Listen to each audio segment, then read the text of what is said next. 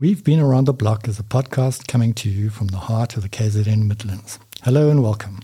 I'm your host, Anthony Jarvie, and my very special guest today is Marlene van Rooyen. Welcome, Marlene. Thank you. Dr. Marlene van Rooyen. Marlene, very welcome. You're currently an entomologist employed by Corteva. How did you get into entomology? I've started um, studying BSc biology as my undergraduate studies, and postgraduate, I continue with integrated pest management. It was a new course, and it was just like a new world opening up. And I was also fascinated by the insects and the plants, and it's it's not like you were uh, a bug person all your life. It's something that has developed over over time. Yes, I never grew up on a farm. I'm from a small town in the Free State, and the professors at the university and the influence they had and the guidance, it just opened up doors, and it's like a new world. And insects are so small, and sometimes we will overlook it. We will see damage, and we will try to find other reasons for the damage and maybe sometimes forget about that it's maybe insects. So, yeah, and over time, I really developed a passion for it and what can we do for a better future and for sustainable food production. Right, right. I just think it's such a such a cool line of work. If I had to relook my career, certainly entomology would be in, in the shortlist for sure. Right. So so you're currently working as an entomologist for Corteva, how long have you been um, working in this position? I've now been with the company for 10 years, and my main focus is on traits, whether it's soybeans or corn, and of course, focusing on the insects, mainly Busseola fusca and fall armyworm, but definitely soybeans as well. Right. So the idea today is to go through the major pests that affect production of soybeans in South Africa. So this podcast generally handles both soybeans and dry beans, and dry beans certainly have a lot more problems than soybeans. And so the insect pests that affect soybeans are basically just a subset of those that affect dry beans. So this podcast should have some resonance with dry bean producers as well. But today we're talking the major insect pests on, on soybeans. And so what I'd like to do is go through the pests that we have. So we'll have the soil pests and perhaps look at cutworm as, as being one of the major soil pests, moving on to your leaf feeding insects. And then finally, to wrap up the show, what I'd like to do is just touch on the new traits that are coming into the market in, in soybeans, which is very exciting for soybean producers. We'll take a short break, and after the break, we'll move straight into cutworms.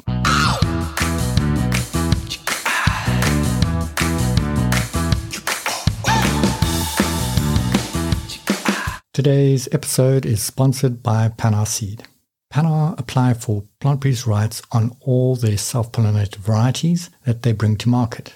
This includes their soybeans, their dry beans, and their wheat varieties. A plant breeder's right is the legal framework that allows them to protect their innovations, giving them the sole or exclusive rights to sell these varieties for the duration of the right.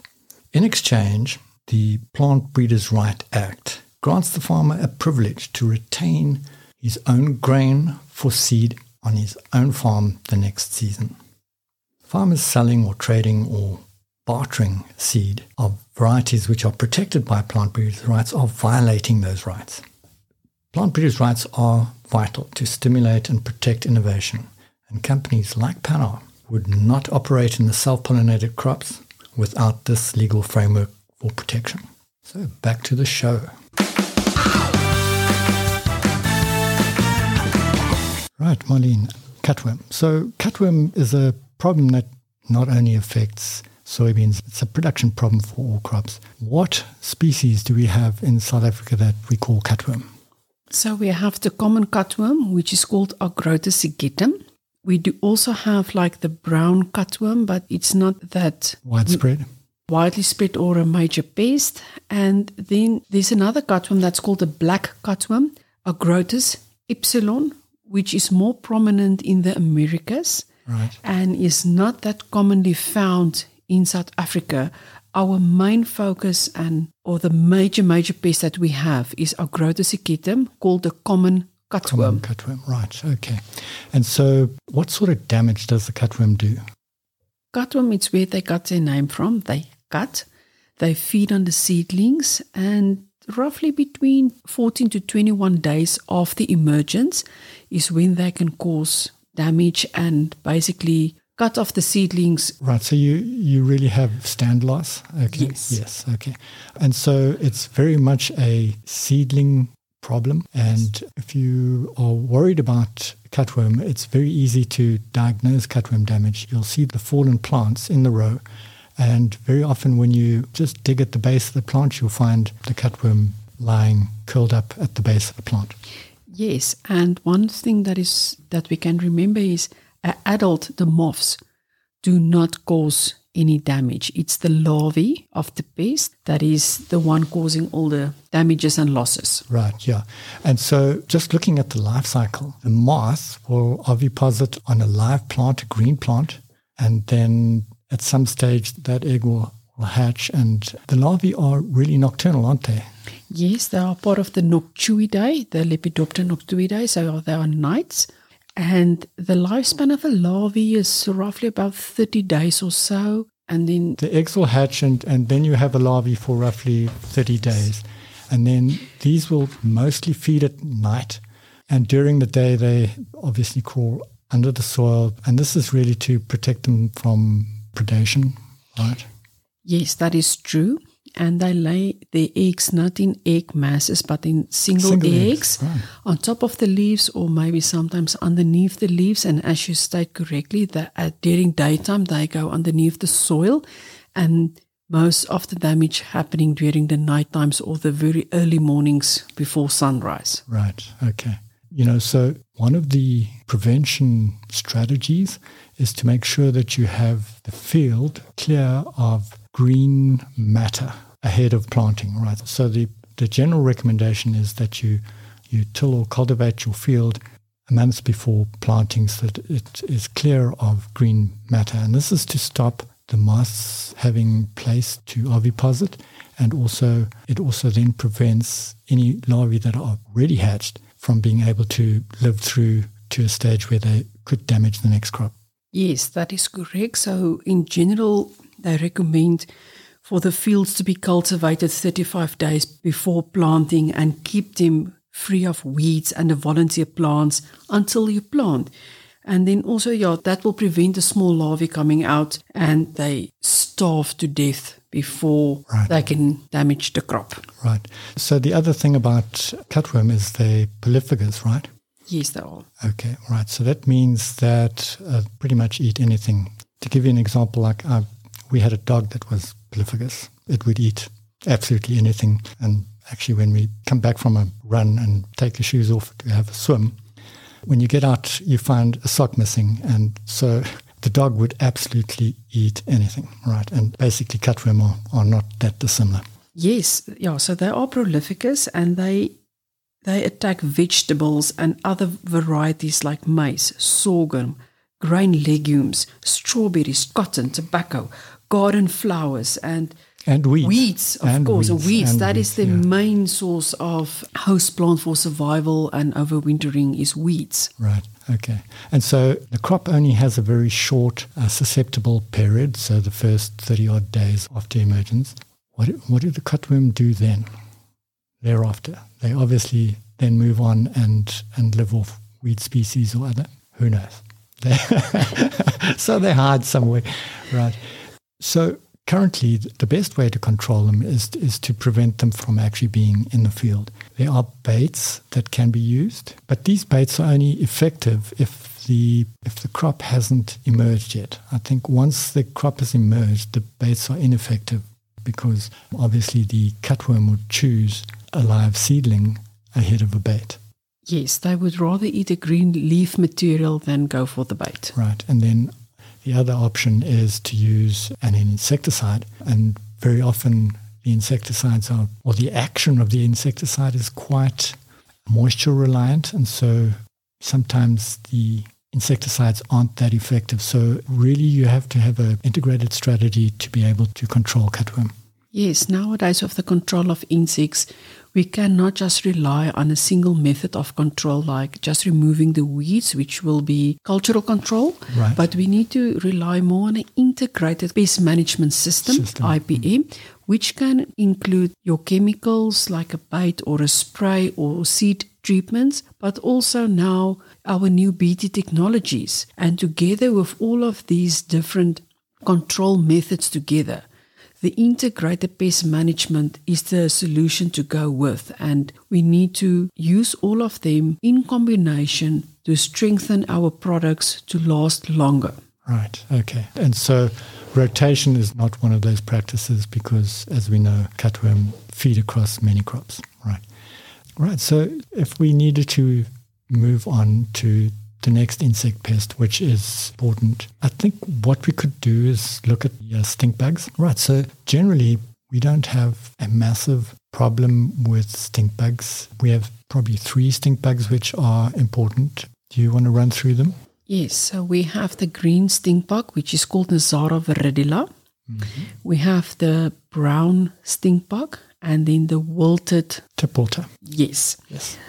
and the green stink bug in South Africa is not that major problem, but in the Americas, I know specifically in North America and South America, that is one of the major, well, not the major pests, but one of the primary pests, and that is a huge concern for those farmers in controlling stink bug. So just as a as a side here, you know, in South Africa we have quite a lot of rotation going on with soybean and maize. And I think at this stage, with the low hectarage of soybean, there's very few areas that have soybean on soybean on soybean. But I think as soybean grows as a crop in South Africa, we may well start having problems associated with continual soybean production. And this is where I think diseases and pests will, will start picking up. And so it's probably a good idea, even though stink bugs are not a major issue at the moment, I think we need to be prepared for the time when uh, soybeans become, you know, a bigger part of the South African summer crop rotation.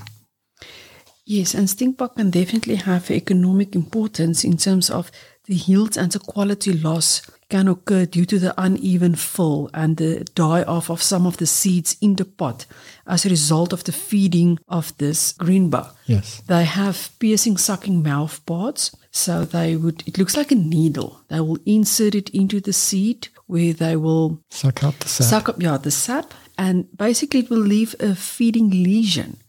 And that lesion open up for diseases or something else also to come in. So it's not just the pot that get damaged, but also the opportunity for diseases and viruses. Right. So the first thing is obviously a quality issue where if you have a lot of stink bug feeding, you will have quality issues in your grain. Um, on top of that, the site where the piercing has taken place is now a potential place for fungal or bacterial growth, right?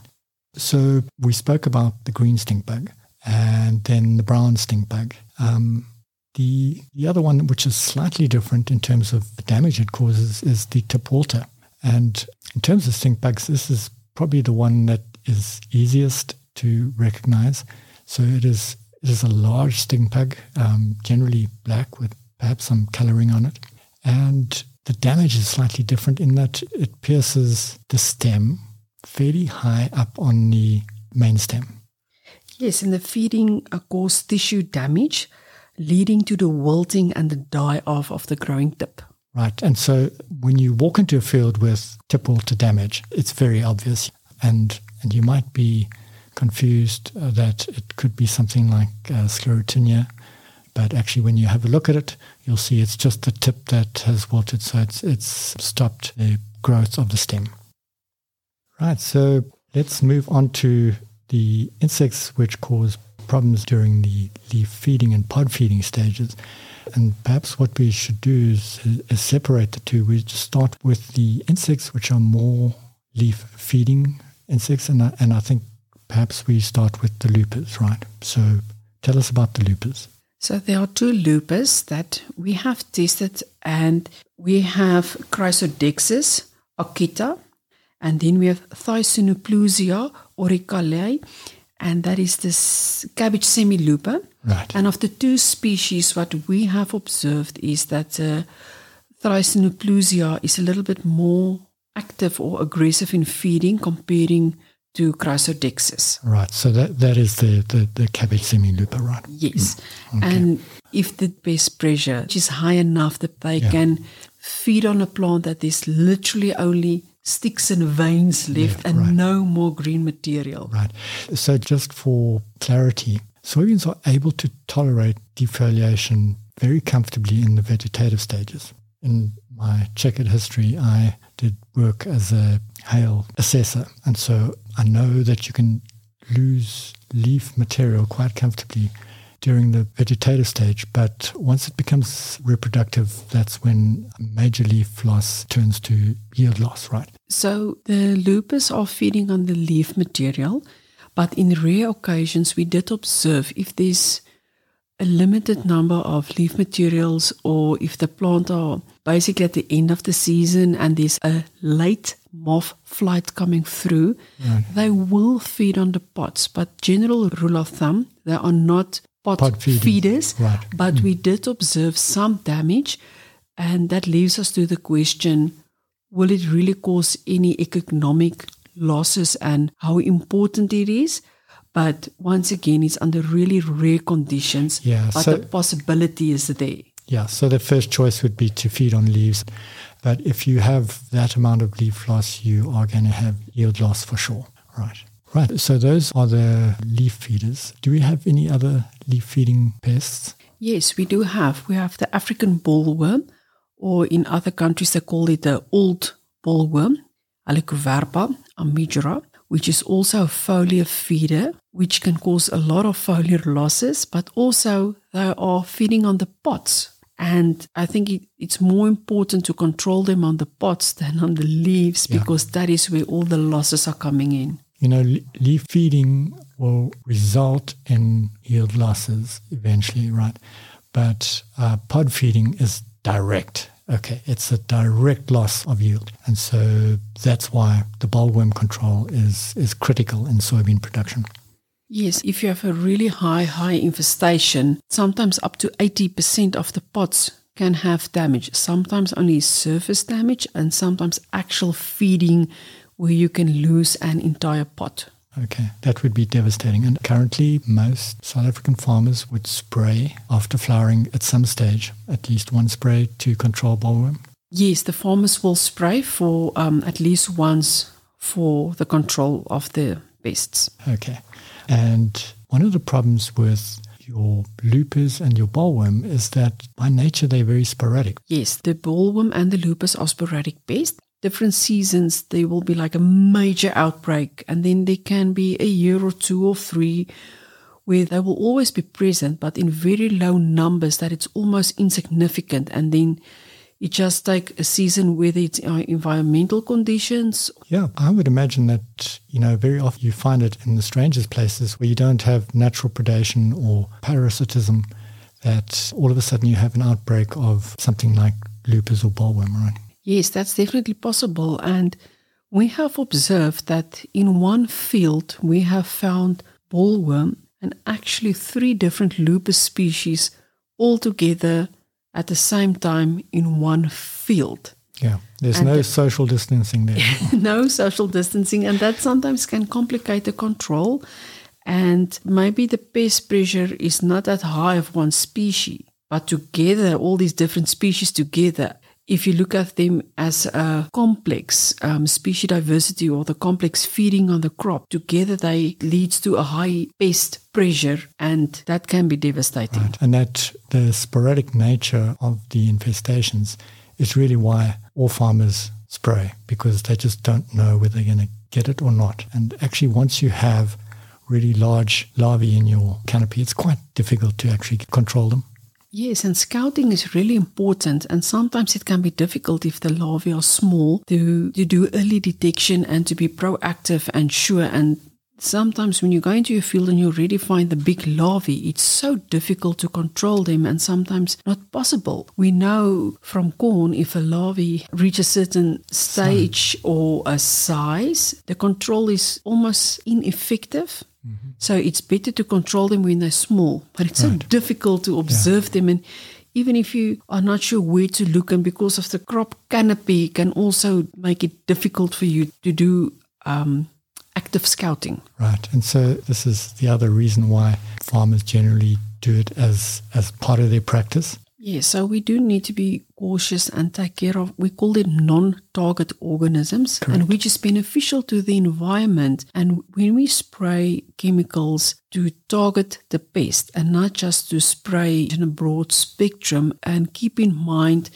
that we need to have environmental stewardship and look after the environment and make sure we conserve all these natural non target organisms. Yeah. Yeah. Right. So I think we've probably dealt with the major pests of soybeans. One of the new developments in the soybean market has been BT soybeans, right? And so in maize, we've had the BT trait present for the last probably, I'm guessing, 20 years already. And we've been through several iterations of BT traded products in the maize market. But for soybeans, this is brand new and it's very, very exciting. So we don't have the massive insect pressure like they perhaps have in Brazil, where they have multiple crops in a year. So we do have some buffering, but still insect pests are problematic and the BT offers a solution to the Lepidopteran insect pests. And right now there are two offerings in terms of BT. And the first is Intacta Pro, which is a BT product owned by Bayer.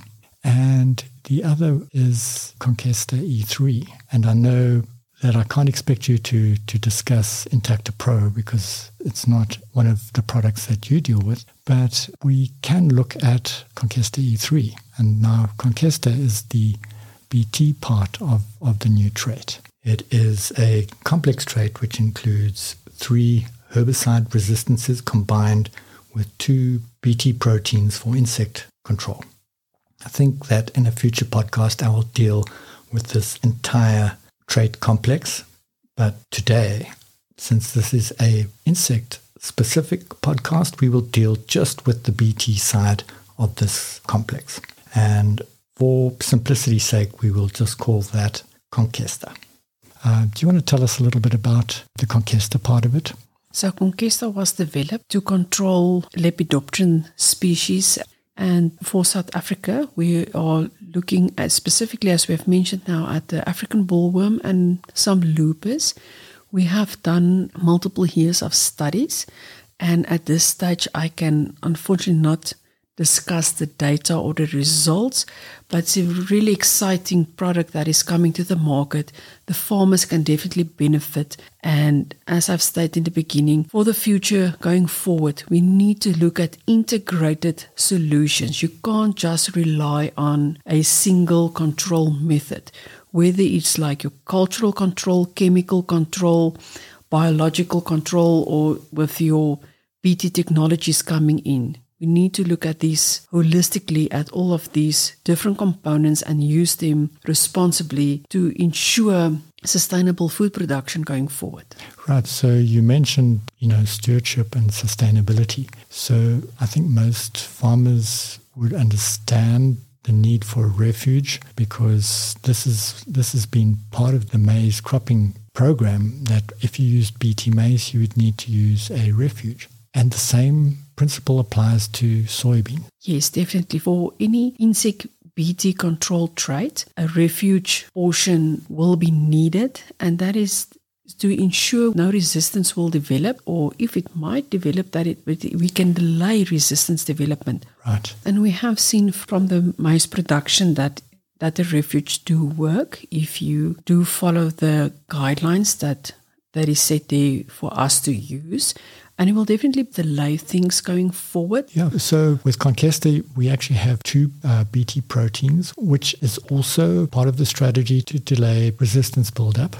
Yes, working with a, a, multiple mode of action is better than just a single mode of action, and that due durability yes. will also prolong and enhance the traits and the crop going forward. Yeah, and so that's a principle actually which goes across the board. Works independently of the crop, uh, Yes. whether it's corn or cotton or rice, it, independently of the crop you're working, the principle, as you say, working with multiple mode of actions will definitely contribute to prolong the durability. Right. And actually, it also works across different things. So if you look at fungicides, if you have a multiple mode of action fungicide, that would reduce the probability of resistance buildup in the fungi. And it will work the same with insecticides and obviously also with BT. So that's a great principle. And it's really nice to see that, that Corteva are bringing out a double protein BT for soybeans.